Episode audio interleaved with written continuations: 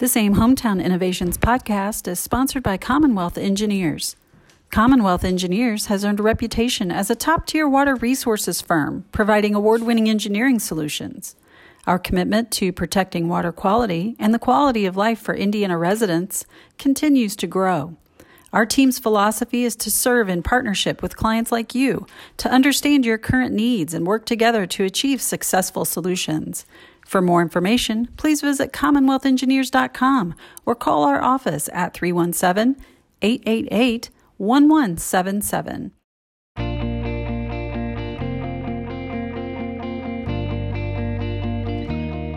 Welcome to AIM Hometown Innovations Podcast.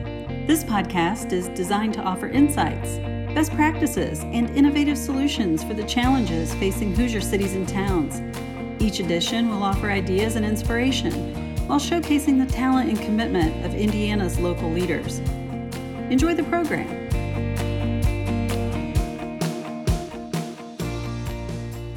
Hi, and welcome again to AIM's Hometown Innovations Podcast. I'm Matt Greller, CEO at AIM, and happy to be joined today by Ray Bender, who's the director of the Indiana Rental Assistance Program at IHCDA, our friends over at the uh, Housing and Community Development Organization. Ray, thanks for joining us. I uh, appreciate you being here.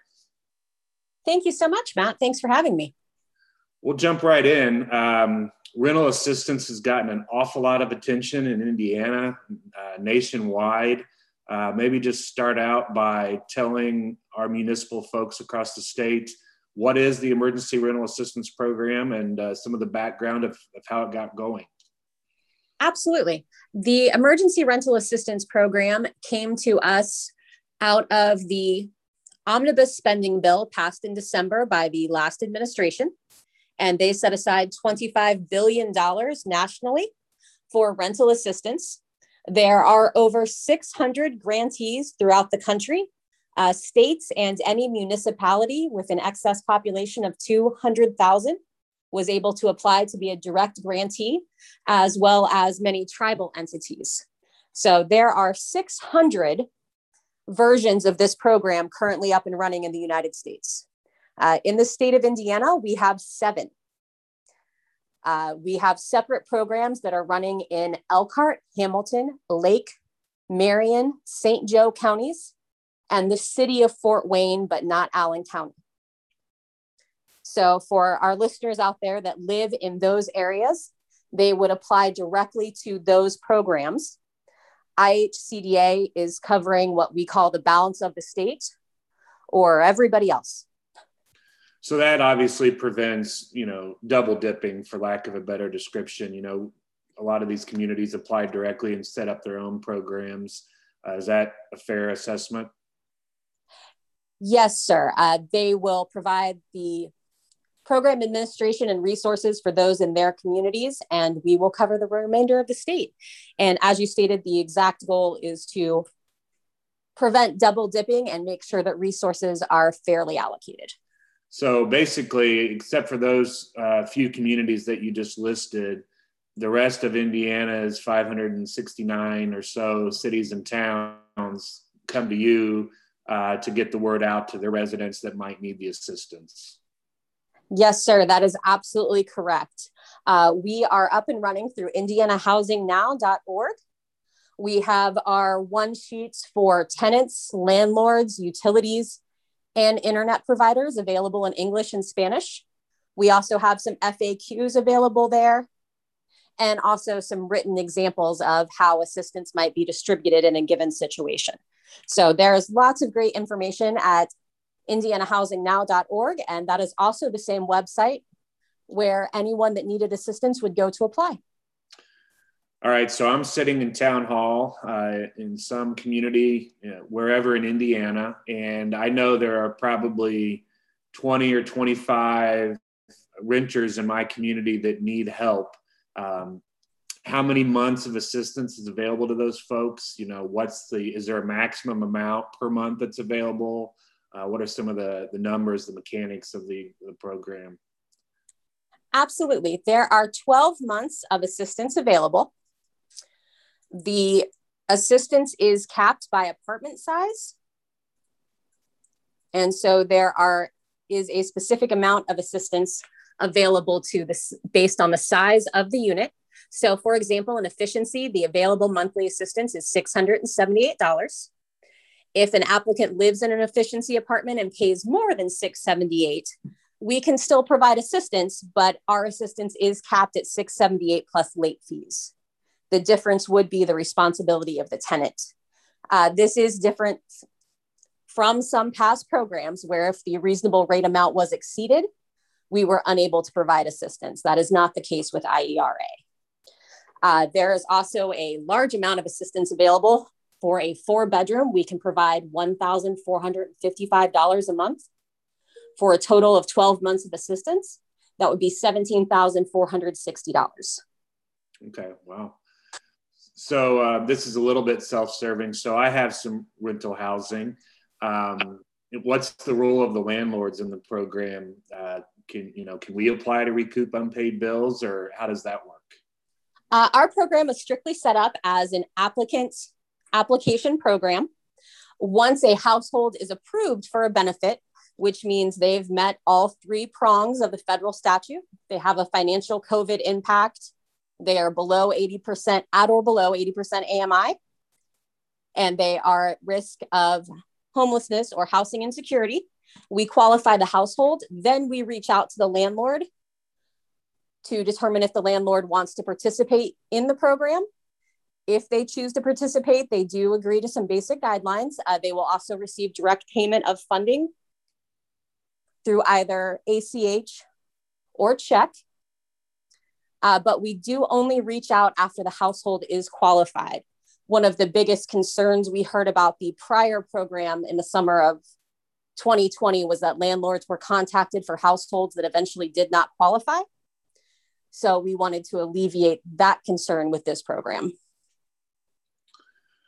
So there are, you know, I think with the money that's coming out of Congress here now to the states and to local governments, and there are various programs now available for renters.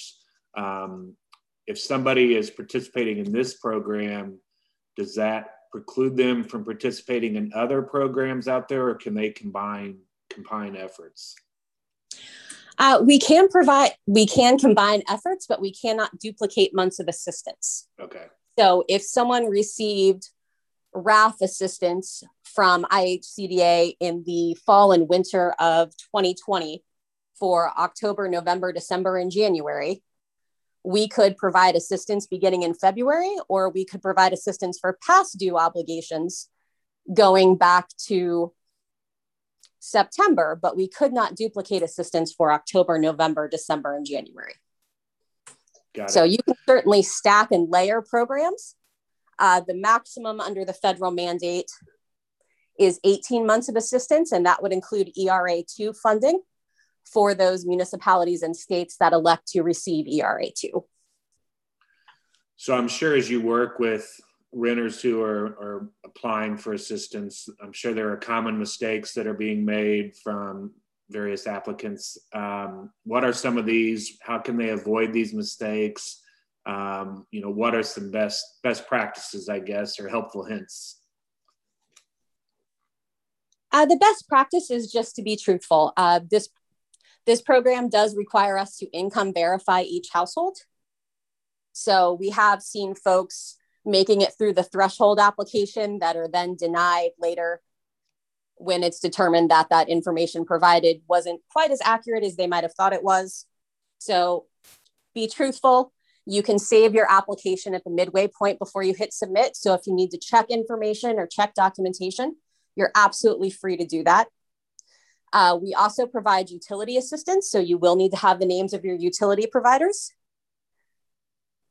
Uh, that's a common issue where someone does request assistance but does not provide the name of the utility provider. So without that name, it's very difficult for us to do any outreach on their behalf.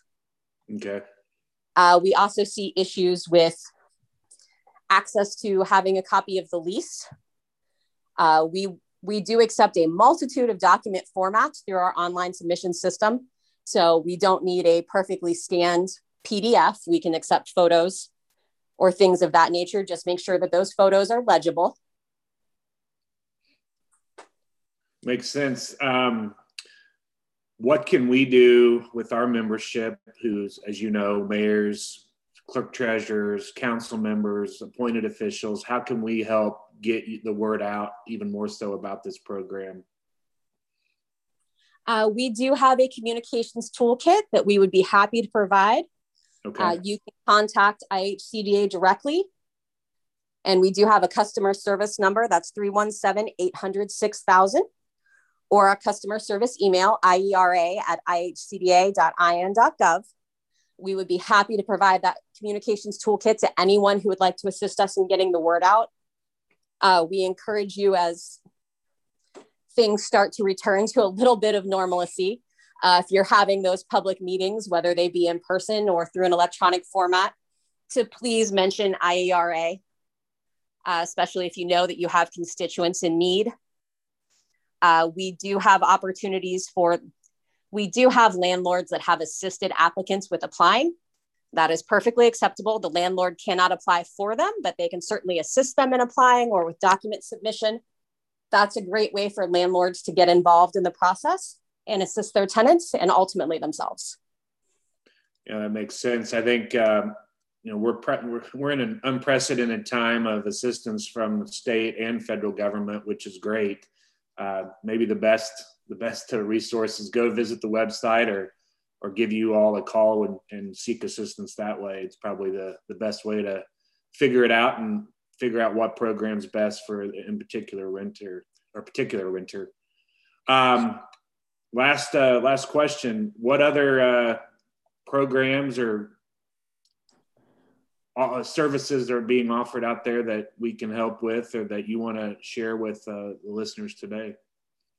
Uh, HAF or the Homeowner Assistance Fund is coming down the pike as well. That will provide homeowners assistance during, as you said, these unprecedented times, making mortgage payments. There is also a increase in utility funding for a COVID related version of LIHEAP or the Low Income Energy Assistance Program.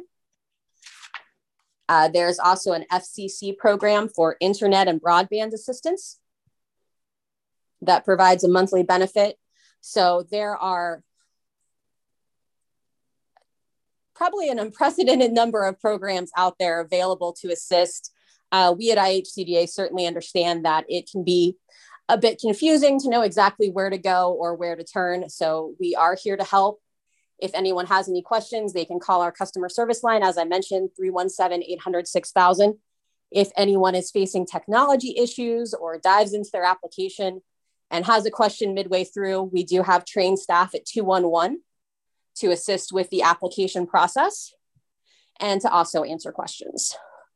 Ray, certainly appreciate you joining us. This is a very specific program. I think you nailed uh, all the information. Is there anything else that you want to share before we conclude the podcast today? Uh, absolutely, Matt. We encourage folks to apply. Uh, we know it's a little bit of a leap of faith to give your personal information to an entity that you may never have worked with or may never have even heard of before. But we are here to assist the funding is real, the funding is available, and we are here to help keep Hoosiers in their homes during this difficult time. So if you believe you might qualify, please, please, please apply. Thanks, Ray. Appreciate you joining our Hometown Innovations podcast. Uh, appreciate all the work that you and your colleagues do at IHCDA. Uh, thanks for being our partners and thanks for all the work you're doing for communities throughout the state. Uh, thanks again for joining us. Thanks for having me, Matt, and have a great day. This AIM Hometown Innovations podcast was sponsored by Commonwealth Engineers.